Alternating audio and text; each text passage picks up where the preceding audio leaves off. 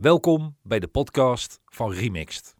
Hier vind je gesprekken met DJ's, oftewel artiesten, met een lange carrière, vaak langer dan 25 jaar.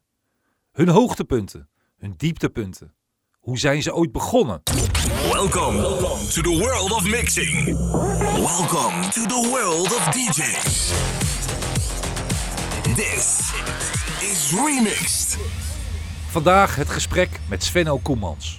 Een naam die weinigen van jullie iets zal zeggen, maar als ik zeg Arcade, de platenmaatschappij, de serie Dance Classics en de serie Turn Up The Bass, dan zullen de meesten van jullie denken, ja, die ken ik. Maar waar is het allemaal begonnen? En hoe is Svenno de grondlegger geworden van de hele Dance Classics en Turn Up The Bass serie? We horen het in een lang gesprek waarin we beginnen met de mix 84 in 40 minuten. Want hij, samen met zijn maat Arjan de Gram, waren de grondleggers van deze fantastische bootleg. Je luistert naar Remix. Er was een mix die heette Flashback of a Genius. Ik weet niet of die nog kan herinneren. Jazeker, samen met de Big Apple mix. Ja, met die Lime, met die track van Lime erin. Ja. En dat vonden wij zo cool. Het was toen 16 of zo. En ik wilde dat ook kunnen. Dus ik bestelde bij de Weekamp op afbetaling van mijn zakgeld een oude Akai bandrecorder. Ja. En daar ben ik het op gaan leren, zeg maar. En daarna heb ik een iets betere tape deck gekocht. En toen kwam ik Arjan tegen en wij draaiden samen in een grote club in Den Bosch. Ja. En wij dachten van, zo'n mix willen wij ook maken. Ja, maar dat is makkelijker gezegd dan gedaan, Svenno. Ja, dus we hadden wel al wat oefeningetjes gedaan, wat kleine mixjes gedaan voorheen. Maar dat ging vrij goed. En Arjan, die was heel erg goed, vond ik altijd. Die knipte ontzettend. Want alles is, even voor de duidelijkheid, alles is geplakt en geknipt op tape decks. Dus alles wat je hoort is niet gesampled. Dat is bijna moeilijk te geloven. Hè? Als je alle edits en dingetjes hoort. Alleen al het stukje adult education aan het begin.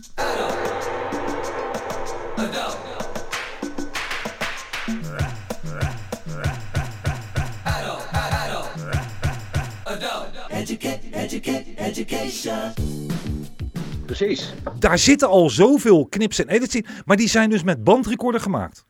Ja. Met van die plakbandjes van BASF, nog destijds. Kijk, want het was in de tijd, 1984, dat was in de tijd dat de eerste samplers wel beschikbaar waren. Arthur Baker bijvoorbeeld was zo'n producer die veel van die dingen maakte. En je had die mix van ABC. Ja, Look of Love. Alleen dat waren samplers die gewoon 2 ton kosten. En dat hadden wij niet. Ik was 17 jaar, ik had een krantenwijk. Ja, dus je moest creatief met je spullen omgaan en daarmee zijn. Ja.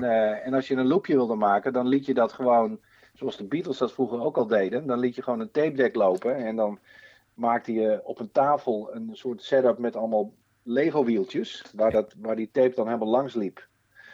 En zodoende kon je een loopje maken, maar je moest ontzettend precies knippen, want het moest echt op de millimeter nauwkeurig. En wie waren jullie voorbeelden dan op dat moment voordat jullie die mix gingen maken? Even los van Arthur Baker, wat je al zei, die al met sampling bezig was. De andere voorbeelden, Nederlandse? Ben Liebrand eigenlijk. Ja, maar jullie gingen verder dan Ben, wat dat er gaat. Nou ja, kijk, Ben die had op een gegeven moment, dat was de eerste die een sampler had. En Peter Slaghuis was volgens mij de tweede in Nederland. Ja. Maar ja, Ben die heeft gewoon briljante dingen gedaan. Ja. Ja, dus als hij het grote voorbeeld daarin was, jullie maken een mix. Daarvoor waren jullie niet op de radio geweest of wat dan ook, of de BVD of iets in die richting. Jullie allereerste grote project, gelijk een bootleg. Ja. Maar je weet nog niet hoe je dat moet doen, of wel? Nou ja, god, ik werkte zelf. Kijk, Arjan ik weet niet of hij het nu nog steeds heeft hoor, want ik heb hem al een tijd niet gesproken, maar hij had toen een platenzaak. Ja. Waar hij zeg maar dance 12 inches verkocht. Ja. En die ging hij dan volgens mij inkopen bij Atalos in Amsterdam. Ja. Zodoende kwam ik bij hem in contact eigenlijk. Hij was de enige in de buurt. Hij had een winkel in Geldermalsen. En ik woon in Culemborg. Dat is allemaal in de Betuwe. En hij verkocht die platen. En later ben ik ook in een platenzaak gaan werken. En ik verkocht ook bootlegs. Dus wij wisten van, nou, bootlegs kun je verkopen. Alleen ja, je moet ze een beetje onder de toonwaar verkopen. Precies. Als het ware. Dus via kwam ik in contact met iemand die dat wel kon regelen. Dus op een gegeven moment hadden wij allebei een mix gemaakt van... je mocht niet meer dan 20 minuten op een kant hebben, natuurlijk. Mm-hmm. En dus allebei hadden we afgesproken dat we ongeveer 20 minuten zouden doen. En we zouden niet elkaars platen jatten. Dus we hadden zelf overlegd van oké, jij begint met dat, ik begin met dat. Ja. Ik pak die platen, jij pakt die platen. Volgens mij was het zo dat Arjan begon op 100 bpm tot en met 110. Ja. En ik ging vanaf 110 tot en met 130, zoiets. Ja, dat klopt. Dat was de afspraak. Je weet het allemaal nog goed, joh. Ja. En nou ja, op een gegeven moment heb je dan twee grote tapes. En dan ga je die brengen naar iemand in België. Want daar kon je illegaal, want dat moest dan illegaal. Ja. Kon je vinyl laten persen. Dus we hadden allebei een beetje van ons zakgeld erin gestoken. En 10.000 stuks laten persen. 10.000?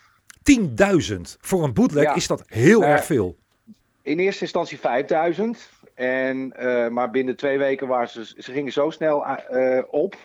dat we eigenlijk meteen weer bij hebben geperst. Oké. Ja. Dus al zo snel op, dan maak je daar nog een leuke winst op ook. Want bootlegs werden al snel in de platenzaken voor rond de 25 gulden werden ze verkocht. Ja, 25 gulden, ja precies. Leuke handel. 4 gulden om te maken. Huppakee! Ja, daar dus, zat een verdienmodel in. Dus ik was de eerste in de klas met een nieuwe auto. Ja, want jij was... Hoe jong was je toen? Ja, ik geloof dat het 17 was of 18 of zoiets dergelijks. 17, 18 jaar. En dan, ja, en dan gebeurt zoiets. En wat gebeurt er dan? Want dan heb je die platen, die heb je dan. Die krijg je op een gegeven moment binnen. En die moet je gaan brengen. Die moeten naar de platenzaken toe. Ja, nou ja, dat deden we allebei eigenlijk. Ik kende meer de platenzaken in het noorden. Dus in Arnhem, in Amsterdam. En je hoeft alleen maar een paar grote te hebben. Er waren een stuk of 8 in het hele land. En dan ging ik letterlijk gewoon met mijn auto met een aantal dozen achterin naartoe. En dan kwam ik binnen en dan vertelde ik van wat ik had. En dan luisterde die gast van Atalos. En die zei van, nou, topmix, geef ze maar 100. Nou, dan gaf je 2 doosjes, want er zaten 50 in een doosje, geloof ik. Ja. En hetzelfde gebeurde met Arjan. Die shipte ze dan, zeg maar, die brachten ze zelfs naar Freaky Records in Eindhoven. En nog een paar van dat soort zaken. Ja. En dan belden we na een paar dagen weer op van, en, hoe is de verkoop geweest? Nou ja, ze zijn alweer op, ik wil nog een paar doosjes. Nou, toen waren we er binnen een paar weken doorheen. Daar ontstond een ondernemersgeest, dat is niet te geloven. Ja, dat is al vrij vroeg begonnen inderdaad, ja. Ja, die heeft ook... Het was wel illegaal, hè. Kijk, het is, toen was het nog heel erg niet oké om zomaar platen in elkaar te plakken, om het zo maar even te zeggen. Precies. Dus Buma Stemra zat wel op de loer. En ik hoorde wel verhalen van mensen die waren opgepakt. Die 50.000 gulden boete kregen. Of voorwaardelijke gevangenisstraffen kregen. Dus we waren wel bang. En daarom hebben we onze naam er ook niet opgezet. Logisch.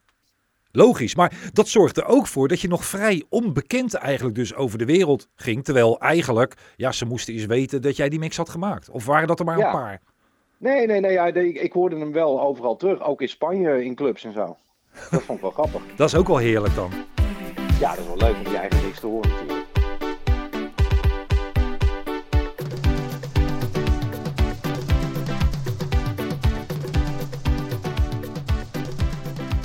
Uiteindelijk nog rare dingen mee gebeurd. Andere persingen, wat je zegt, bij elkaar 10.000. Daar stopte het mee? Ja. Daar stopte het mee. Wij stopten ermee inderdaad, ja.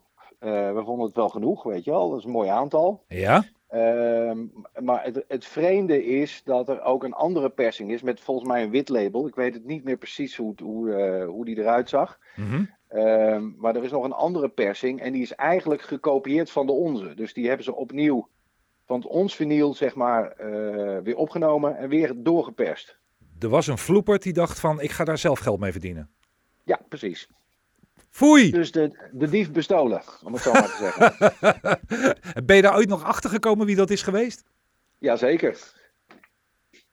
Moet ik het zeggen? Ja, voor mij mag je het zeggen. Ik ben mega nieuwsgierig.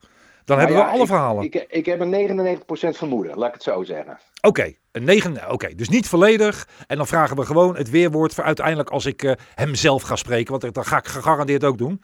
Oh, dat zou ik wel leuk vinden, inderdaad. Ja. Nee, het... ja, kijk, we kwamen in elke platenzaak waar we kwamen. Het maakt niet uit waar je kwam. Of je naar Rotterdam kwam, of in Amsterdam, of in Den Haag. Of niet Den Haag, maar in Arnhem of in Eindhoven. Iedereen zei, fantastisch, ik wil er meteen 100 hebben. En ja. 100 is best wel veel om in een week te verkopen. Precies. En er was één zaak, en dat was Rhythm Import Den Haag. Ja. Die waren niet enthousiast. Dat waren de enigen die totaal niet enthousiast waren. Die zeiden, ja, geef hem maar 10. Oké, nou ja, 10 verkocht. Prima, als je het niet goed vindt, ja, jammer dan. En totdat ik er op een gegeven moment achter kwam dat ze die mix van ons in een andere verpakking echt met dozen tegelijk verkochten. In Den Haag. Oké. Je hebt geen 100% zekerheid, maar de kans is groot dat dat wel vanuit Rhythm dan is aangestuurd. Ja, hoewel Den Haag al heel erg bezig was met de stadmaffia mixen met Van Lex van Coevorden. Die hadden de disco breaks van Peter Slaghuis. Dus ja. Die hadden al een behoorlijk aantal. Ja, klopt. Oké. Nou, we gaan het Raymond zelf ook vragen, want Raymond ga ik zelf ook nog bellen. Deze hele discussie blijft dan in ieder geval gewoon nog doorlopen, want ik vind het leuk om die verhalen van vroeger... Oké, dat was vroeger, hè? We hebben het nu over 40 jaar geleden. Dus ja. Daar zit natuurlijk geen enkele vorm van haat en nijd of weet ik veel wat, een discussie uitlokken. Totaal niet. Absoluut niet. Totaal niet. Ik bedoel, kijk, wij hebben gewoon een illegale bootleg gemaakt. Precies. En niemand was zo slim om daar weer een illegale kopie van te maken. Dus ja, je kan moeilijk aangifte doen. Nou ja, dat gebeurde met cassettebandjes ook. Daar gebeurde het precies één mee. Dus wat dat er gaat, ja. Dat is ook weer voor hun... daar is het wel mee begonnen hoor. Kijk, het was niet onze eerste mix. Oké. Alleen wel onze eerste mix op vinyl. Dus we hadden... Arjan die had al een gewoonte om bijvoorbeeld elke maand mixtapes te maken op cassette. Ja. En die werden dan wel echt goed gemixt en geplakt en geknipt ook weer. Niet zo super uitgebreid als die jaarmix. Mm-hmm. Maar die klonk ook al vrij goed. En ik deed dat ook. En die verkocht ik dan aan mijn vriendjes in de klas en noem maar op. En in de clubs waar we draaiden. Dus we hadden wel al wat dingen gedaan. En dat intro van Adult Education met Pat Benatar... Dat had Arjan al eens een keer op een van die mixtapes opgedaan. Je luistert naar... Remix. Ja, Arjan die heeft daarna ook wel carrière gemaakt via onder andere High Fashion. Ik weet dat hij een remix toen voor Michael Mission, How Old Are You had hij toen ook gemaakt. Ja, maar voor de rest eigenlijk niet zoveel. Het bleef een beetje stil, maar van jou heb ik helemaal niks gezien. Althans niet toen de tijd. Nou ja, ik heb wel heel veel mixtapes verkocht en die maakte ik elke maand. Oké. En die werden behoorlijk goed verkocht. Ik bedoel, ik verkocht er 4000 per maand. 4000 mixtapes? Ja, elke maand weer. Onder welke naam was dat? Hoe heette de bandjes? Ik geloof gewoon, dat heette dan November Club Mix, December Club Mix. En dat was dan onder een pseudoniem, dat heette Zwendel en de Home Tapers. Zwendel en de Home. Hoe kom je erop? Iemand gaf mij een keer die naam. Daarvan, ja, dat is wel een leuke naam. Heb je die tapes nog, de originele? Ja, een aantal wel, ja. Oké. Luister je het nog wel eens terug of helemaal nooit meer? Nou, ik heb in 85 nog een keer een jaarmix gemaakt, samen met Mark Hartman. Ja. En in 86 hebben we nog een keer een jaarmix gemaakt. Ook weer met Arjen de Gram. Maar die is alleen op tape uitgekomen. Ja, dat is die 86 in 60 minuten volgens mij. Precies. En die vind ik wel een stuk beter, moet ik eerlijk zeggen. Ja, is veel minder succes. Die is voor de rest ook niet als bootleg verschenen natuurlijk. Alleen als tape. Nou, dat had twee redenen. Ten eerste omdat cassettetapes beter verkochten. Ja. Want die kon je namelijk gewoon onderling aan iedereen verkopen. Niet iedereen had een plaatspeler of had zin om een bootleg te kopen. Mm-hmm. En je kon er meer op kwijt, want op een tape kon je 60 minuten of 90 minuten kwijt. Dus je kon er meer platen in stoppen. Tuurlijk! Ideaal. Dus dat vonden wij fijner. En terecht. Maar in 85 heb je een jaarmix gemaakt met Mark Hartman. Ja. Die was ook op tape. Die was ook op tape. Nee, die was volgens mij ook op vinyl. Ja, die was op vinyl, ja. Weet je daar nog iets van de naam? Ja, 85 in 20 minutes of 40 minutes, zoiets dergelijks. Nooit van gehoord. Dat ga ik alsnog aan Mark vragen. Nou, ik kan hem naar je sturen. Zeer graag zelfs. Maar ik heb alleen mijn kant. Dus daar heb ik nog de master. Want de kant van Mark heb ik niet. Nou, heel graag. Want dan ga ik hem zeker laten horen. Want die ga ik draaien in de show. Want gezien de kwaliteit en de verhalen die ik alleen al van Koen en Aldi heb gehoord over jou. En dan heb ik vooral met nadruk op jouw muzikale kennis en achtergrond. En jouw betrokkenheid bij onder andere de House Party CD's en Turn Up The Bass. En het hele arcade, zeker in het begin. En de Dance Classics. Ja, ben je daar ook verantwoordelijk voor geweest voor de samenstelling? Ja, helemaal. De complete samenstelling van de Dance Classic CD's? Ja, bijna allemaal. Hoe kreeg je het voor elkaar, Svenno, om in je eentje als dat samen te stellen met een serie aan nummers waarvan je nu zegt van ja, maar dat is logisch, want dat waren de toppers. Maar dat was niet waar, want de eerste Turn Up The Bass uitgaves zaten vol met platen die ik vaak ook nog nooit had gehoord. Als liefhebber dan, hè? Volgens mij kwam Turn Up The Bass als... Dance Classics was eerst volgens mij. Kijk, toen werkte ik... was ik net begonnen bij een platenmaatschappij Arcade. Weet je wel, van de verzamel LP's en CD's. Ja. En ik was daar de jongste in het groepje, zeg maar, in de marketing, op de marketingafdeling. Ik was 21 of 20, zoiets, 22. Ja. En daar zaten allemaal mensen van 35, 40 met kinderen en een auto en een huis en een hypotheek. Ja. En die zaten en het enige waar ze aan konden denken waren Remember the 60s en zo. Dat soort verzameld cd's. Ja. En toen werd er ook eens een keer aan mij gevraagd van, heb jij nog een idee? Ja, ik heb genoeg ideeën. Ja, wat dan? Nou, ik zou wel eens een keer een verzameld cd willen maken met allemaal oude disco nummers. Disco? Dat verkoopt toch helemaal niet? Dus, nou ja, ik draai zelf in clubs. En ik word helemaal gek gevraagd altijd om Somebody Else the Guy van Jocelyn Brown of Relight My Fire van Dan Hartman of wat dan ook. Ja. En daar wil ik wel eens een keer een cd van maken, want ik heb die singeltjes allemaal nog en die 12 inches, maar die zijn allemaal grijs gedraaid. Dus daar zijn gewoon Bacardi Cola's overheen gegaan of zo. Ja. Dus dat was eigenlijk ook een beetje eigenbelang. Om ze ook op een goede manier te hebben natuurlijk, logisch. Maar niemand was echt enthousiast eigenlijk. Ik zei, ja, maar je moet het ook geen disco noemen, want disco is een beetje een ouderwets woord. Je moet het dance noemen, dance classics, want je had toen pop classics. Ik dacht, nou, noem het dance classics. Ja. Ja, oké, en wat zie je dan in een commercial? Want hoe zie je dat dan voor je qua beeld? Want daar zijn ook niet zoveel beelden van. Zei, ja, maar dat moet je ook niet doen. Je had toen een hele een modetijd destijds, dat je... Nick Kamen en dat soort gasten had, weet je wel, die Levi's reclames deden. Ja. Die allemaal een beetje geïnspireerd waren op de jaren 50. Ja. Weet je wel, van die zwart-witbeelden en zo. Dus ik riep zo in een opwelling, wist ik veel, van waarom niet gewoon allemaal oude zwart-witbeelden van Fred Astaire en dat soort dingen. En dan edit op disco. Ja. En iedereen zat met zijn mond vol tanden van ja, ik weet het niet hoor. En tot mijn baas zei, die zei van nou ja, het kost niks. Het is allemaal heel goedkoop materiaal, want niemand wil het uitbrengen. Mm-hmm. Dus laten we het maar proberen. En de eerste was 200.000, geloof ik. 2 keer platina. Dus je had in één klap gelijk gekregen? Ja, precies. Was dat ook de allereerste waarmee dat gebeurde? Of had je daarvoor al eerder de mogelijkheid gekregen? Nee, dat was ook de eerste waar het mee gebeurde ook inderdaad, ja. Wauw. Ze hadden gewoon bij Arcade een gouden koe in handen. Hoe noem je dat? Blijkbaar, want daarna hebben we volgens mij nog iets van 24 delen gedaan. Ja, niet te geloven. En bij elk deel werd het leuker natuurlijk, want dan ga je veel meer op zoek naar masters die in Nederland helemaal niet te vinden waren, die je echt uit Amerika moest laten komen. Die ergens in een kluis lagen bij een of andere Amerikaanse lawyer. Ja.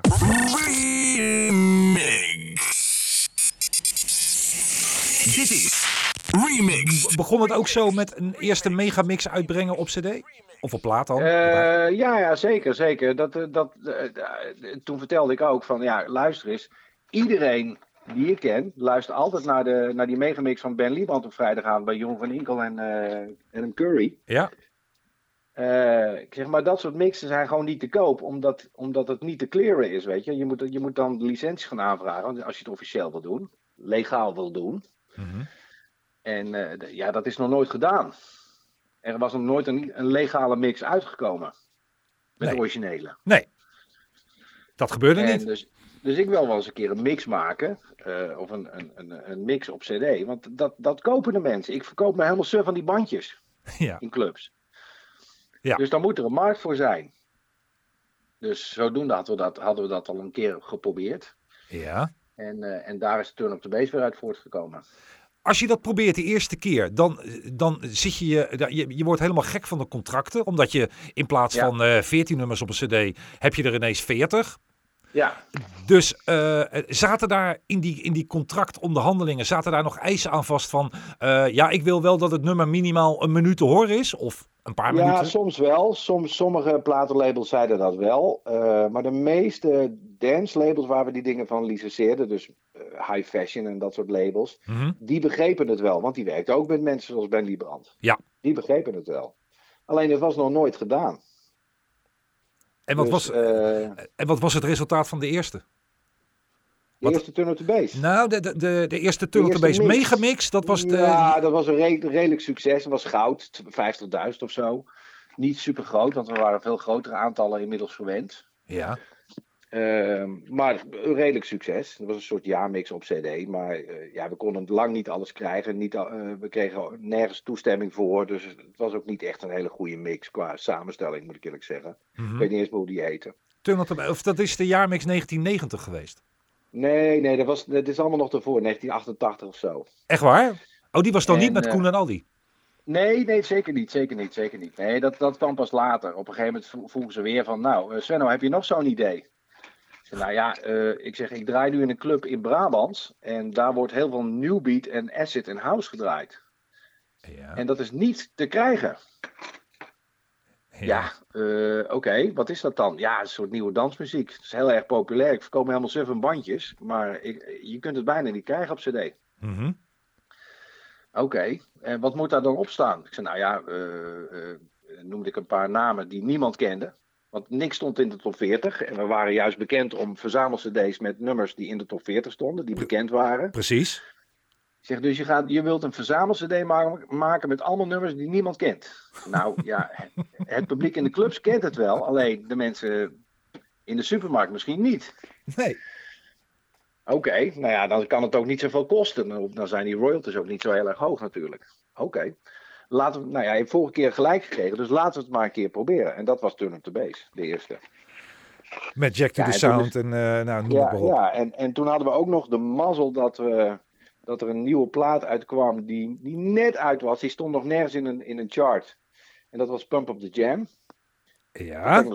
Ja. En daar kregen we toestemming voor. Want die hadden ook, het label had ook niet verwacht dat het zo'n grote hit zou worden. Ares, ja. Ares, dus we kregen daar toestemming voor. En op het moment dat de cd, de eerste Turn Up The Bass, uitkwam... was Pump Up The Jam alarmschrijf bij Veronica, zoiets. Wauw, had jij het even op het goede moment? Dat was echt precies dat je dacht van bingo. En daar verkochten we er ook. Volgens mij hebben we van de eerste cd's iets van 300.000 stuks verkocht. 3 keer platinum. Dat is niet te geloven voor iemand van 18 die nu luistert en denkt 300.000 cd's. Ja. En dat met een verzamelcd waar bijna geen enkele hit op stond. Precies. Tenminste niet in de top 40. Dus er waren in het begin dus ook wellicht conculega's die dachten... Ja, die mensen zijn gek, die gaan dat toch zeker niet doen. Ja. Dan gaan ze zo'n cd uitbrengen met allemaal onbekende nummers. En dan werkt dat ook. Ja, en onze grote concurrent was Eva. En dat was een samenstelling van Ariola, Virgin, EMI. Ja. En die hebben toen ook zo'n... Die zijn toen ook met dat soort dansverzamelaars begonnen. Maar dat hebben ze nooit kunnen evenaren. Nee, Move the House en zo volgens mij hadden ze... Ja, precies, ja. Tijd geprobeerd. Op het moment dat het duidelijk wordt dat jij de samensteller van die albums bent... zowel van de Dance Classics als... dan begint het Turn Up The Bass verhaal... Krijg je dan ook situaties dat andere platenmaatschappijen jou willen hebben? Nou ja, het probleem was dat mijn baas, dus de marketingdirecteur, degene die boven mij stond, die stond er altijd op dat zijn naam op de hoes stond. Dus op al die cd's ga je zien dat de samenstelling is gedaan door Nan Schuring en Herman Heinsbroek. Herman Heinsbroek was de grote baas. Ja. En Nan Schuring was de marketingdirecteur of de E&R-directeur. En ik werkte onder hem. Aha. Dus mijn naam staat er niet op de eerste. En vind je dat jammer of heb je zoiets van, het was gewoon... Nou ja, kijk, de meeste... Nan was toen een gast die tegen de 40 liep, weet je wel. Die zat met haar hoofd in de 60's nog. Dus iedereen wist al dat het van mij kwam. Mm-hmm. Maar ik heb inderdaad wel veel aanbiedingen gehad in die tijd, ja. Dat kan ik me voorstellen. Maar je was wel gelijk, toen je eenmaal bij Arcade werkte, was je van het zelf mixen af. Je had daar andere mensen voor. De eerste houseparty mix van Turn Up The Bass, die hebben wij zelf gemixt. Oké. Okay. Ook op de oude manier. Dus ook inderdaad gewoon met 2 draaitafels en een tape deck en geknipt. Dat was met Bart samen dan? Met Bart Vingerhoets. Ja, Bart Thimbles. Zo kent iedereen hem ook wel. Ja, precies. De meeste. En die hebben jullie toen samen gemaakt, gewoon draaitafels? Ja, wij draaiden samen in een club in het zuiden, in Tilburg. Ja. En dat was wel een beetje de Roxy van het zuiden, om het zo maar te zeggen. Dus wij draaiden al vrij vroeg New Beat en Acid en dat soort dingen. Terwijl het in het noorden nog, in Amsterdam nog helemaal niet gebeurde, weet je. Roxy bestond toen net, maar die draaiden eigenlijk alleen maar oude James Brown platen. Die hadden dat nog helemaal niet door. Jullie waren veel vooruitstrevender, wat niemand wist. Nou ja, wij gingen heel vaak naar België. En daar waren ze net een jaar eerder met dat soort muziek. Aha. Dus New Beat komt uit België. Ja. Dus wij gingen altijd naar USA Import in Antwerpen. En we gingen naar Ancien Belgique, dat is een club in België, die toen heel erg populair was. En dan hoorde je dat van die hele rare platen, zoals de Residents, Caliga van de Residents en zo. Ja, mensen kennen dan, de meesten kennen dan Sound of Sea en dat soort... de Sound of Sea van de Confetti's, inderdaad, ja. De bekendere Yo-Yo was dat, ja, Plaza en dat soort zaken. Dus en dat brachten jullie al mee en jullie draaiden dat al in Tilburg. Ja, omdat wij in het zuiden zaten en heel veel mensen die kennen die platen, want die gingen namelijk, nadat ze in de talk waren geweest, gingen ze nog even 's nachts naar een Belgische club over de grens. Want die gingen namelijk tot 6 uur door. Ja, geweldig. Dus die kwamen dan weer met dat soort verhalen thuis van, ik heb een plaat gehoord, Pump Up The Jam. Wat een vette plaat, die moeten we hebben. Die moeten jullie ook draaien. Weet je wel, zo ging het dan. Ja, tuurlijk. Maar dan de eerste houseparty cd's, of eerste houseparty cd mixten jullie zelf.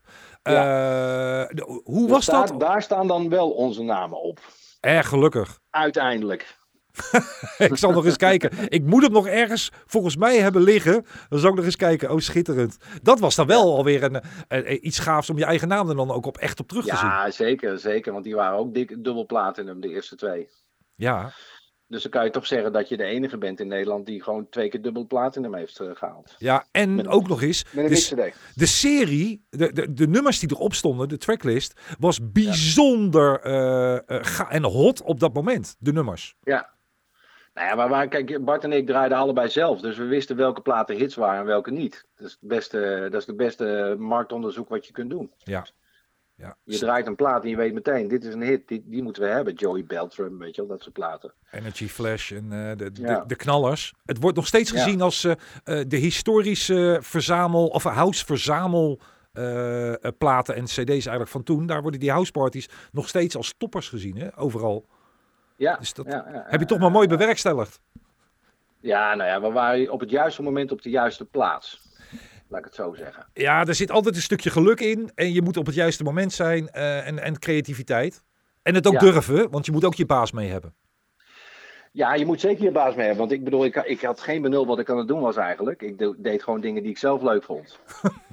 en mijn baas, die dacht van, nou, die gast die snapt het wel een beetje. Ja. En die liet ons gewoon een beetje pielen en een beetje kloten. Wat me verbaasde, is Arjan nooit betrokken geweest bij Arcade of wilde hij dat zelf niet? Nee, want hij had een eigen zaak en een eigen platenzaak en hij had ook Xenox. Ja. En dat was, hij verhuurde of hij verkocht tapes aan de horeca, weet je wel? Dus van die achtergrondmuziektapes. Ja. En door het hele land. En dat ging heel goed. Dat was een hele goede business. Deed hij dat? Ja. Dat is van hem. Heel slecht. Dus al mijn maandmixen, die ik een hele lange tijd heb gedaan, dus elke maand een nieuwe mix maken, die kwamen via hem, zeg maar, in alle clubs en alle cafés terecht. Aha. Dus Arjan had gewoon zijn eigen goede business en dat ging prima. Ja. Oké. Okay. En tegelijkertijd zei ik van, nou kun je er nog een paar duizend bij maken. Want hij had dan een hele straat met van die kopieerdeks. Ja. En dan zei ik van, geef maar, doe er nog een paar duizend bij. En die verkocht ik dan zelf. Oh, prachtig, prachtig. In de club, weet je wel. Je hebt altijd van die mensen die dan altijd naar de DJ-boot komen van... oh, je kan een tapeje kopen. Ja, ja, dat is heel lang gebleven. En daar had ik altijd wel een doosje bij me. Geweldig. En dan gaan de jaren voorbij, Svenno. En dan zit je nog steeds in de muziek. Want het is altijd gebleven. Wel zijwaarts. Ik ben natuurlijk met die bootlegs ben ik gestopt op het moment dat ik bij een platenmaatschappij ging werken. Want ik dacht van ik wil carrière gaan maken in de muziekindustrie. Ja. En je kunt niet gearresteerd worden omdat je bootlegs maakt, terwijl je tegelijkertijd bij een officiële platenmaatschappij werkt. Dus ik ben daar van de een op de andere moment cold case mee gestopt. Logisch. Want anders ben je concurrent van jezelf. Anders ben je een concurrent van jezelf. En ten tweede hoorde ik wel wat verhalen van politieinvallen en zo. Dat wil ik allemaal niet hebben. Daar heb ik geen zin in. Dan zou ik meteen mijn hele carrière naar de klote helpen. Mm-hmm. Dus daar ben ik meteen mee gestopt. En dan ga je dat weer vervangen door dingen te doen op cd... die je eigenlijk ook op tape had kunnen doen, weet je wel. Turn Up The Bass, ja. Dance Classics. Ja. Want Dance Classics is echt gewoon puur ontstaan uit eigen belang. Zo van, ik wil gewoon al die platen gewoon even goed op een cd'tje hebben staan. Dat ze weer helemaal schoon en clean en goed klinken. Want mijn singeltjes zijn gewoon niet meer om aan te horen. Eigenlijk dezelfde achtergrond als die Ben Liebrand heeft gehad. Dus toen hij met Grand 12 Inches begon. Ja, precies wel. Ja. Eigenlijk gewoon in zo goed mogelijke kwaliteit hebben op cd. Zodat ik ze kan gebruiken. Ja, precies. Nou, goed initiatief. En daar hebben heel veel mensen dankbaar gebruik van gemaakt. Ja, dus je had altijd wel de discussies met mijn baas van... en had ik weer een of andere... weet je wel, Dan Hartman, Relight My Fire. Ik stond erop dat die hele lange 9 minuten mix moest zijn. Ja, tuurlijk. Maar dat is toch helemaal niet belangrijk? Dat is, ik bedoel, iedereen kent alleen maar Relight My Fire van het singeltje. Nee, daar gaat het niet om. Die mix moet erop. Ja, maar die is 9 minuten. Daar kun je wel 3 andere platen voor opzetten. Nee, het maakt niet uit. Die mix moet erop. Dat soort discussies heb je dan. Je luistert naar Remix. Zijn er nog dance classics geweest in die tijd? Wat komt me nu ineens bij me in op hoor. Die je zo graag wilde hebben, maar die je nooit hebt kunnen krijgen? Ja, zeker. Die zaten bij onze concurrent Eva. Want die waren zo ontzettend gebrand op ons succes. Dat er een soort regel was dat ze alles uit wilden licenseren aan elk label, behalve aan ons. Dus alles wat bij die platenmaatschappij zat... en dan moet je denken aan... Funkin' for Jamaica van Tom Brown bijvoorbeeld... Ja. Die konden wij dan gewoon niet krijgen. Die kregen we niet. Uh-oh. Die kregen we gewoon niet. Dat is gewoon een beetje haat en nijd. Erg, hè? Te veel succes. Ja. Ja, ja, hun eigenlijke zakelijk belang snap ik dan ook. Dan willen ze het zelf doen. Is ook wel op zich wel logisch. Voor de klant jammer. Voor de consument. Ja. Ja, dus sommige, dat soort dingen miste je dan, weet je wel. Ja. En er waren natuurlijk artiesten die je gewoon niet kon krijgen, omdat ze te groot waren. Michael Jackson bijvoorbeeld, die werd niet uitgelicenseerd. Die kreeg je gewoon niet. Nee. Wel de Jacksons, maar niet Michael Jackson. Nee, op zich ook wel weer logisch te begrijpen. En we wilden ook destijds die bootleg van ABBA erop hebben, Lay All Your Love On Me. Er was een bootleg van, een hele slechte bootleg als je hem nu terugluistert. Ja, dat klopt. Maar die mochten we ook nooit erop zetten. Van de originele platenmaatschappij van ABBA. Ja, en daar waren er verschillende versies van. Ja. Van die bootleg. Er is een Slaghuisversie van, maar er waren er nog meerdere. Ben heeft er ook nog eentje gemaakt. Ja, maar de bekende is natuurlijk die hele slechte, met die hele slechte knips erin. Die ook nog eens een keer vals klonk. Precies. Maar die was toch wel cool. Ja, ja, historisch ook. Het was de allereerste vinylplaat van Slaghuis. Ja, en Manager van Patrick Cowley. Dat was ook zo'n hele mooie remix van... die we ook niet kregen, weet je wel. Dat zijn dan platen waar je even denkt van dat is jammer. Ja. Maar je kunt ze niet allemaal krijgen, helaas. Er was nog geen sprake van dat toen de tijd nummers werden nagemaakt, hè? Nee. Daar hebben we wel eens over nagedacht, maar dat deden we niet. Nee. Gelukkig niet trouwens. Nee, dat kan ook niet. Dat kun je ook niet namaken. Nee, ja, maar er zijn er zat die het wel hebben geprobeerd. Als ze nummers niet kregen, dan gingen ze zelf wel een eigen cover maken. Ja, dat hebben wij later ook wel gedaan, hoor, met hitjes en zo. Maar ja, ik vond het nooit goed om dat te doen. Nee. Het is een beetje vlakkerij voor de klant. Precies. En ook onderschatting trouwens. Omdat die graag de originele wil horen en dan geen slechte cover. Dan maar een ander nummer. Ja, precies. Wat dat er gaat. Maar uiteindelijk is het wel een hele mooie serie geworden, Dance Classics. Want wij kregen weer op onze beurt verzoeken vanuit het buitenland. Van, kun jij de master van die cd sturen?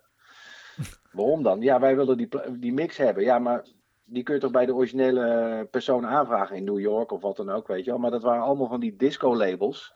Ja. Die niet meer bestonden, weet je wel. Die waren allemaal failliet gegaan of wat dan ook. En die masters waren heel vaak niet te vinden. Ah. Je had van die labels zoals TK Disco en Prelude en zo, allemaal uit New York, Miami. Ja, die bestonden op een gegeven moment niet meer. En die masters, die waren ook kwijt. Dus het was echt een speurwerk om de originele masters terug te vinden. Maakte u altijd gebruik van de masters of soms ook vinylkopieën? Soms vinylkopieën, als het niet anders kon. Ja. Maar dan moet je liefst de originele masters. Ja, want dan moet je het nog proberen zo netjes mogelijk te doen. Of een beetje bij te schaven wanneer je nog een tikje zou horen. Een tikje hoort, ja precies, ja. Dat. Nee, maar het was altijd wel een overwinning als je weer een master had gevonden. Een of andere lange versie. Ja. Van D-Train of zo. En die werd dan echt met een koerier vanuit New York gestuurd. En die hadden ze dan gevonden. Die lag dan ergens in een kluis bij een advocaat. Die toevallig de rechten had. Weet je wel, dus dat was echt speurwerk. Dat was leuk. Ja, maar wel hebben. Huppakee. Ja, dat hadden we weer inderdaad, ja. Ja, dan ben je blij als je hem hebt. Ja. Dit werk ben je... Op een gegeven moment stopt het, dan ga je andere dingen doen. Video. Zeker. Ja, nou ja, kijk, ik was natuurlijk toen al... had ik een marketingpositie, dus ik bemoeide me ook met de tv-commercials en dat soort dingen. En dat vond ik eigenlijk net zo leuk, of misschien nog wel leuker. Ja. En daar ben ik in verder gegaan. Dus ik heb heel veel videoclips geregisseerd bijvoorbeeld. Heel veel marketingcampagnes gemaakt voor andere labels. Weet je wel, voor David Bowie, voor Rolling Stones en dat soort dingen. Daar heb je marketingcampagnes voor die jongens heb je gedaan? Ja, David Bowie voor wereldwijde campagnes en Rolling Stones. Jij alleen of jij met een groep of met een bedrijf? Nee, alleen. Ja, met een collega meestal. Een assistent of een producer of wat dan ook. Ja, maar het is toch niet zo dat David gaat bellen... Joh, Svenno, wil jij die marketingcampagne voor me doen? Nee, dan krijg je een telefoontje van het label. Oké. En die zegt dan van... Sven, we hebben een tv-commercial nodig. Er komt een verzamel-cd uit van het beste van David Bowie. Mm-hmm. Maar die commercial die is in Engeland gemaakt... die vinden wij niet goed. Kun jij een nieuwe maken voor Nederland? Oké. En dan maakte ik een compleet nieuwe commercial voor Nederland. En toen kreeg ik daarna weer een telefoontje van... Mogen we deze commercial wereldwijd gebruiken? Want op het hoofdkantoor in Londen vinden ze deze veel beter van jou dan hun eigen versie. Ja, dat is goed, maar dan moet ik wel iets meer geld krijgen natuurlijk. Want dus wereldwijd wordt het gebruikt. En dan zie je in één keer je eigen commercial op Amerikaanse tv terug. Wauw. Dat is wel super cool. Ja, dat zijn dingen vergeet je ook nooit meer. En dat gebeurde ook met Rolling Stones bijvoorbeeld. Wat een wereld. Ja. Het is bijzonder om het allemaal te horen, want je gaat dan... marketingcampagnes, dat is dan na je arcade-tijd of was dat nog tijdens? Nee, dat was tijdens mij. Nee, dat was namelijk ook... maar dat deed ik al. Uiteindelijk was ik binnen 2 jaar van assistent naar creatief directeur gegroeid. Ja. En arcade groeide heel snel, dus in één keer was ik creatief directeur in heel Europa. En ik was pas 28. Wauw. En dan moet je allemaal dat soort dingetjes bespreken met mensen in verschillende kantoren in Europa. Ja. En plannen en maken. En dan hebben we ook nog een keer een paar gewone labels met artiesten zoals de Golden Earring en Lois Lane. En dan komt mijn baas weer naar mij toe van... Svenno, kan jij ook even zorgen dat er een goede videoclip komt van Golden Earring? Ja. Ja, dat kan ik wel, weet je wel. En daar huurde ik dan weer mensen voor in. Een regisseur en een producer en noem maar op. En uiteindelijk sta je dan naast die camera en dan denk je van... ja, dit kan ik eigenlijk zelf ook wel. Ja. En toen ben ik ook videoclips gaan regisseren. Maar je wilde dus... Wat ik dus goed begrijp is... als jij zoveel van die opdrachten krijgt en jouw werk wordt zo allround... dan kan ik me voorstellen dat je mensen gaat inzetten. Omdat het anders te druk wordt voor je. Ja, maar klopt, er was ook nog een onderdeel van jou... die wilde gewoon in het veld zitten. Dus juist zelf regisseren, omdat het zo leuk is. Ja, ik vond het veel leuker om gewoon met een paar modellen ergens op een tropisch eiland mooie beelden te schieten voor een videoclip dan dat ik op kantoor zat. Ja, maar... Ik zat liever in de studio dan op kantoor. Ik zat liever in het buitenland dan op kantoor. Ja, oké. Maar als je bedrijf zo groeit, of jij zelf zo groeit, dan wordt het ook lastig om natuurlijk dat soort dingen te blijven doen als er zoveel ander werk nog op je zit te wachten als dat, directeur. Dat is ook zo. En op een gegeven moment heb je een eigen team van 10 of 12 mensen die het meeste werk doen, het dagelijkse werk. Ja. En dan kon ik me een beetje meer bezighouden met de creatieve ideeën. Ja. Want op een gegeven moment ben je alleen maar met deadlines bezig en niet meer met creatieve ideeën. Precies. Hetgeen waar ik, heb ik met Aldi en ook van Koen wel gehoord, dat die op een gegeven moment juist een beetje hun vingers van DigiDance af verloren, omdat ze niet meer deden waar het uiteindelijk om ging. Dat is gewoon de muziek maken en de muziek eventueel mixen. Ja, precies. Nou ja, dat gevoel had ik ook. Ik had echt op een gegeven moment een soort van, nou ja, niet een burn-out, maar wel een gevoel van, oké, dit is niet waarom dat ik in de muziek ben gegaan. Nee, precies dat. Ik heb geen zin om de hele dag contracten te lezen en budgetten goed te keuren. Exact. Ik wil gewoon met mijn voeten in de modder staan. Ik wil gewoon mooie dingen maken. Ja. En dingen die verkopen. Ja. En dus, nou, geweldig. Dan ga je een keer met je baas praten van, luister eens, zo gaat het niet, zo wil ik niet door. Ik wil het op een andere manier doen. Ja. En toen zei hij van, oké, wat wil je? Ik zei, nou ja, ik zou eigenlijk wel een eigen label willen beginnen. En toen zijn we met Bart Vingerhoets en nog iemand, zijn we een eigen label begonnen onder Arcade, onder het platenlabel. Onder welke naam? Dat heette toen de Trust Foundation. Vonden we wel grappig. Zo heette het label? Ja, dat... ken je nog The Course, Ready or Not? Natuurlijk. Dat was onze eerste plaat.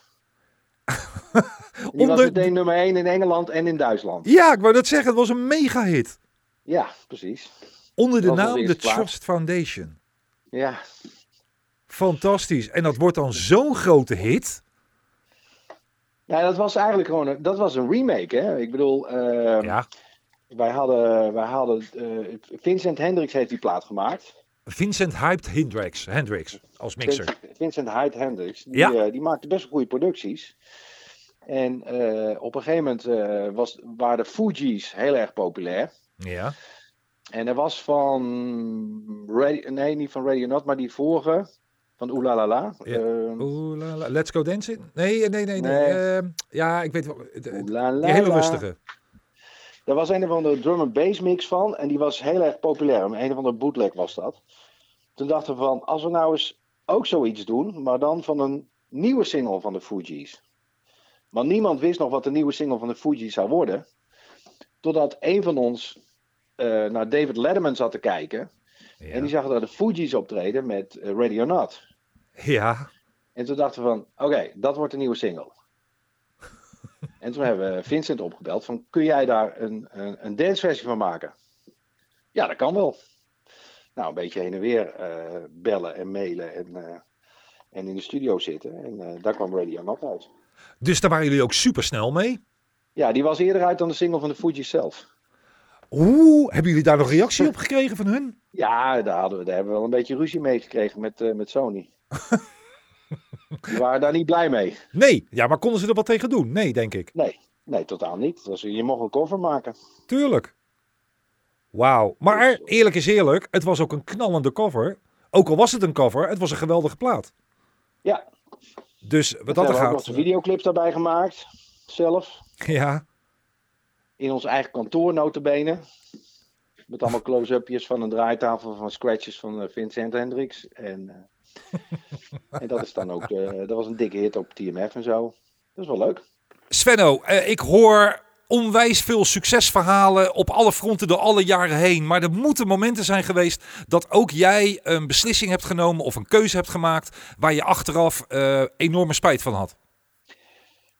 Natuurlijk. Ik bedoel, voor zoveel successen zijn er ook heel veel dingen die fout zijn gegaan natuurlijk. Slechte cd's, je krijgt niet de juiste samenstelling. Uh-huh. Maar er was inderdaad één kapitale fout destijds, wat ons heel veel geld heeft gekost. Oh jee. En wat eigenlijk heeft geleid tot het groot worden van ID&T. Huh? Ja. Vertel. Kijk, op een gegeven moment, we hadden natuurlijk al die Turn Up The Bass cd's. En dat was, je kreeg op een gegeven moment zo'n periode dat Turn Up The Bass een beetje mellow was. Dat noemden ze toen mellow, weet je wel, de houseplaten. Ja. En er was op een gegeven moment een kleine stroming aan het ontstaan. Hardstyle, hardcore, zou je het nu noemen. Ja. Weet je wel, dus net voordat het gabber werd. Ja. En wij waren natuurlijk altijd op zoek naar de nieuwste trend en de nieuwste hype, om het zo maar te zeggen. Ja. Dus ik had op een gegeven moment, zag ik wel eens posters, was er één feest, dat was het allereerste feest van ID&T in Amsterdam, in een of andere sporthallen Zuid, geloof ik. Ja. En dat heette Thunderdome. Ja. En op een gegeven moment hadden we besproken van, zou het niet eens een keer tijd worden om ook een cd te maken met alleen maar hardstyle platen? Want Speedy J en dat soort dingen kan nog net, maar echt die gabberplaten tussen houseplaten past niet eigenlijk. Nee. Kunnen we daar niet een aparte cd van maken? En ik had toen een nieuwe assistent. En dat was Mental Theo. Ja? Ja, die kwam ik ergens in een club tegen tijdens een tour. En die wilde bij ons komen werken. En op een gegeven moment had ik een plekje voor hem geregeld. Via. En die werkte in één keer bij ons. Ja. Voordat hij zeg maar bekend werd als DJ. Maar die was helemaal into hardstyle. Ik totaal niet. Ik vond het niet leuk. Maar wat ik wel cool vond, was gewoon het artwork wat er omheen zat. Weet je? Die posters van Thunderdome, die waren fantastisch. Ja. Dus mijn idee was, oké, als we nou zo'n hardstyle cd doen. Theo, jij gaat hem samenstellen, want jij kent al die gasten. En dan doen we gewoon, en dan geven we hem een hele coole naam. En toen hadden we als eerste, want er was ook een ander feest, dat heette Hellraiser. Had je ook in die tijd, ja. Ja, en wij dachten van, ja, Hellraiser, wat een coole naam ook nog eens een keer. Ja, maar dat is wel een hele bekende film. Dus daar moeten we wel toestemming voor gaan vragen. Dus oké, wij een fax gestuurd naar de regisseur van de film in New York. Van, we gaan een hardstyle cd doen. Die gast, die wist volgens mij helemaal niet waar het over ging, maar goed. En we willen eigenlijk het artwork van de film gebruiken voor die cd. Mag dat? Ja. En toen kregen we een fax terug van... ja hoor, dat mag. Kost je $100.000. Nee! Ja. Ik dacht, kut. Ja. Dat kunnen we niet doen. Dat is veel te veel geld. Dat gaan we niet betalen.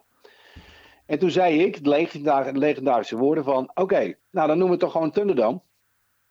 Oh jee. Ja, maar er is toch een feest in Amsterdam wat Thunderdome heet? Ja, maar dat zijn een paar gasten die gewoon... dat zijn een paar schooljoggies die één feestje hebben gedaan in een sporthal.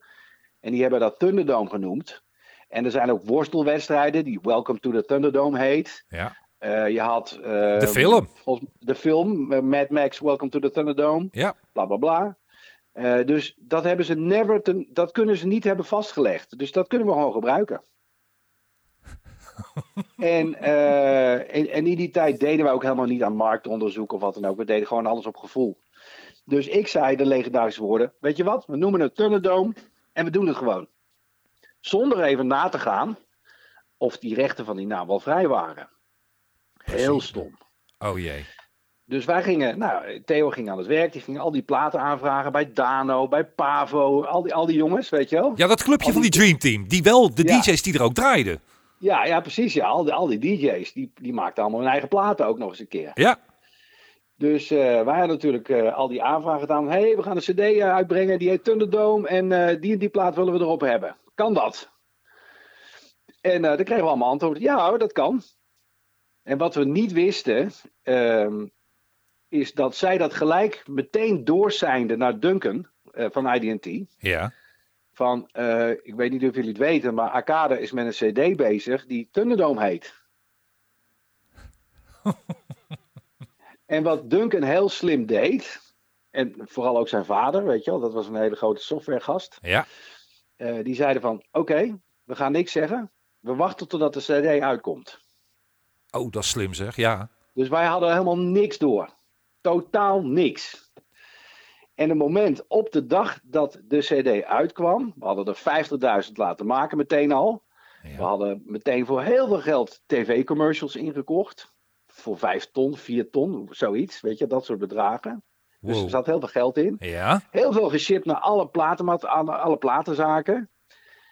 En Om 9 uur 's morgens kregen we een fax binnen van een advocaat van ID&T. Die zeiden van, jullie brengen de cd uit, die heet Thunderdome, maar dat kan even niet, want wij hebben de rechten op de naam. Nee, die hadden ze wel geregistreerd, keurig. Nou nee, die hadden ze niet geregistreerd, maar omdat ze wisten dat wij een cd gingen uitbrengen, gingen ze me alsnog registreren. Ja, in een tijdsbestek van 2 weken. Ja, maar dat is toch slim geweest van hun dan, hè? Dus ongelooflijk slim geweest en ongelooflijk dom van mij. Want ik had gewoon die naam meteen moeten vastleggen voor een cd. En dan hadden ze nooit dat kunnen doen. Precies. Maar ja, dan sta je met je rug tegen de muur. Want mijn baas kwam naar mij toe. Die zei, Sven, wat heb je nou gedaan? Ik zei, hoezo dan? We hebben een advocaat aan onze broek over de naam Thunderdome. Ja, maar dat kan helemaal niet, want dat is gewoon een film en dat is een worstelwedstrijd. Dat kan helemaal niet. Nou, hier staat in dat zij de naam hebben vastgelegd voor geluidsdragers, dus cd's, en voor feesten, ja, en voor merchandise. Uh-oh. Kut. Nou ja, dan ga je in gesprek met zo'n advocaat en met Duncan en met Miles. Dus twee van de drie oprichters van ID&T. Ja. En je staat eigenlijk met je rug tegen de muur, want je hebt namelijk net $500,000 uitgegeven aan persing, aan cd's en aan reclame. En zij hebben gewoon het recht om te zeggen van, nou, trek alles maar terug. Ja. Cancel alles maar. Maar ging dit alles in een tijdsbestek van een paar dagen? Of hoe moet ik dat zien? Een paar weken. Vanaf de aanvraag van de samenstelling tot aan het moment dat de cd in de winkel lag. Ja, dus vanaf het moment dat hij eenmaal in de winkel lag, kon jij niet meer slapen? Nee. En wij stonden een beetje met onze rug tegen de muur, want we konden ook niet alles terugtrekken, want dat zou veel te veel geld kosten. Precies. Toen hebben we uiteindelijk, na lang onderhandelen, hebben we een deal gemaakt dat ze een royalty kregen, een percentage kregen over de cd. Ja. Wij betaalden de kosten van de tv-commercials, de marketingkosten, wat bijna $500,000 was. En hadden ze ook nog bedongen dat zij sowieso dat dan ook de merchandise en de feesten werden gepromoot in diezelfde tv-commercial. Wow. Waar zij 100% de rechten van hadden. Oh. Dat was een fucking werelddeal voor ID&T. Ja. Want Thunderdome werd ook zo'n groot succes, weet je wel. Dat verkocht, geloof ik, 100.000 en 200.000. Weet je, allemaal van die hele grote aantallen. Ja, maar dus jullie moesten wel akkoord gaan? Ja. Wow. En we betaalden een bedrag per cd voor het gebruik van de naam van Thunderdome. Hoeveel aan ID&T. Hoeveel uitgaves van Thunderdome zijn er geweest? Want ik weet, ik heb zelf nog deel 2. Ik weet het niet, een stuk of 20, 15 of 16, 18, ik weet het niet. En dan in verschillende landen ook nog eens een keer, hè? Ja, was het wel uiteindelijk nog wel rendabel voor jullie? Of heb je gewoon met die eerste... Jawel. Ah, okay. Tuurlijk, want we verkochten er heel veel van. En de royalties daarvan waren natuurlijk niet zo heel erg hoog. Dus uiteindelijk betaal je gewoon extra royalties over de naam Thunderdome. Die hadden we gewoon vast moeten leggen. Dan was er helemaal niks aan de hand geweest. Ja, nu hebben hun op een slinkse wijze hebben ze zoveel geld verdiend. En in één keer... En tv-commercials, primetime, die hun feesten promoten en hun merchandise. Ja dan maak je een slag. Ja, en dat ging heel goed, hoor. Wij behaalden er wel een beetje van. Maar ja, uiteindelijk was het ook een groot succes. Dus dan voelt het wat minder hard. Maar uiteindelijk ging het zo goed met Thunderdome en met ID&T, met die feesten, dat wij dachten van wat moeten we nu doen? Moeten we niet gewoon een gedeelte kopen van ID&T dan? Ja. Weet je wel, want als ze dan toch zoveel geld verdienen, dan willen we nog een beetje een gaantje meepikken van de merchandise en van de feesten. Ja. Dus we hadden op een gegeven moment een aandeel in ID&T gekocht van Duncan en van Miles. En van ID&T, ik weet niet meer wie de Ervan. Ervan, ja. En die week dat daar reed Duncan door de straat van Amsterdam met een Lamborghini. Ja. Van ons geld. Ergens heeft hij het heel goed gedaan. Het grappige is dat er een boek uit is van 25 jaar ID&T. Ja, die heb ik hier nog liggen. Mega zwaar. En daar kun je dit verhaal in teruglezen, alleen dan van de andere kant. Precies! Dus dat er een telefoontje binnenkwam. Hey jongens, hebben jullie gehoord dat het grote Arcade... een cd gaat uitbrengen met onze naam. Ja, ja. Release heet dat boek. Ja. Hier heb ik hem in mijn handen, met die handen natuurlijk voorop. Het verhaal van ID&T deel 1, dat impliceert dat er ook een deel 2 zou komen. Is nooit gekomen. Nee. Maar dat boek, daar staat het ook in. Maar dan vanuit de kant van ID&T. Beren interessant. Ja. Heel erg leuk. Geweldig om het zo ook een keer te horen, Svenno. Maar dat was echt... ik bedoel, als je het over fouten hebt, dan is dit de grootste fout die ik ooit heb gemaakt. Ik kan me herinneren dat Arcade enorm succesvol, juist in die tijd, ook heel vaak op tv was te zien. Ja. Is dan het marketing, het reclamestukje, neemt dat een hele grote plaats in het succes? Dat was de speerpunt van elk succes. Oké. Dus niet alleen de kwaliteit van een cd zelf, maar de marketing wel degelijk. De marketing er rondomheen, weet je wel. Alles wat je in tv-commercials deed, dat verkocht meteen 20.000, 30.000 meer. Ja. Mits de reclame dan wel goed gemaakt is. Mits de reclame wel goed gemaakt is. Tot zover het gesprek met Svenno Koemans. Wil je meer gesprekken luisteren? Check dan onze website remixed-show.nl rmxd-show.nl en luister ook de radioshow Remixed op diverse zenders door het hele land te beluisteren via internet. Ook daarvan vind je de adressen op remixed-show.nl. Tot de volgende keer.